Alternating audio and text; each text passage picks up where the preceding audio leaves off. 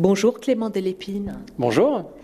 Alors Paris Plus, c'est la nouvelle foire d'art contemporain à Paris, c'est un peu la relève, on peut dire, hein, de la FIAC. Hein. Quels sont vos objectifs hein, pour euh, ce nouvel événement parisien? Eh bien, on s'inscrit dans une forme de continuité par rapport à l'histoire de, la FIAC et, des habitudes et des attentes qu'elle a su créer pendant 47 ans. Donc nous donnerons la part belle aux galeries françaises, c'est tout le sens de la foire, et on souhaite évidemment euh, créer un moment qui fédérera toutes les actrices et les acteurs du, du champ de l'art cette semaine à Paris. Alors Paris, euh, euh, a été euh, historiquement et depuis longtemps hein, euh, une scène importante hein, de l'art contemporain mais parfois un peu détrôné ou en tout cas bouleversé hein, par ce qui se passait à Londres, à Shanghai. Où ça en est aujourd'hui? Mais je crois qu'on vit euh, ce qu'on pourrait définir comme un moment parisien. Depuis 6-7 ans, euh, le réveil a sonné, euh, si je puis dire. c'est un effort qui est porté collectivement à la fois par les nombreuses fondations privées qui ont ouvert, qui relaient parfois les institutions publiques, et on observe aussi des partenariats publics-privés qui souvent sont assez fructueux. Je pense à, l'exposition de Charles Ray qui a eu lieu entre le, Centre Pompidou et la Bourse de commerce, ou à venir Cyprien Gaillard entre la Fondation Lafayette d'Anticipation et, et le Palais de Tokyo certain nombre de galeries étrangères qui ont choisi Paris pour s'installer. C'est le signe aussi que le marché français euh, permet en fait euh, euh, cette implantation et est suffisamment fort. Le Brexit est un facteur euh, expliquant aussi, euh, qui, sans forcément avoir bénéficié directement à Paris, a pénalisé Londres et a permis euh, l'essor d'une autre capitale européenne.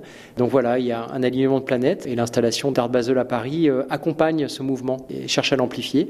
Alors on l'a bien compris, donc les galeries françaises seront en nombre hein, dans, dans, cette foire. je crois que c'est de l'ordre d'au moins 30%. Et au niveau international, qui il y aura euh, est-ce que déjà euh, le continent africain est un peu représenté? Le continent africain est représenté, il est mal représenté, je ne vous le cache pas, puisque nous comptons euh, deux galeries. Donc la galerie Cécile Fakouri, qui a à la fois un espace à Paris, mais aussi un espace à Abidjan et un espace à Dakar, et la galerie Selma Feriani à Tunis. Effectivement, c'est une zone géographique qu'on doit mieux étudier, mieux comprendre et faire l'effort aussi d'analyser le travail qui y est fait, pas forcément selon les critères que nous fixons nous, pour être euh, capable en fait d'accueillir des galeries du continent africain, mais il y a évidemment encore du travail à faire. Quels ont été euh, vos critères euh, de choix?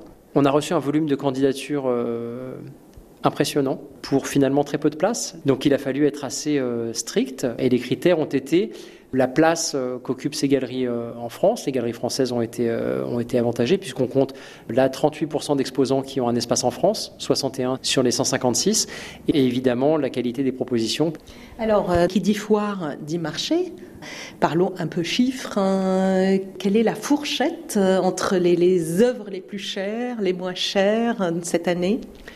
C'est une fourchette assez euh, large, hein, si je puis dire, puisque les œuvres les moins chères euh, peuvent euh, partir à quelques centaines d'euros et les plus chères à plusieurs millions d'euros. Merci Clément Delépine. Je rappelle donc que vous êtes le tout nouveau directeur de la toute nouvelle foire Paris Plus par Art Basel. Merci. Merci à vous.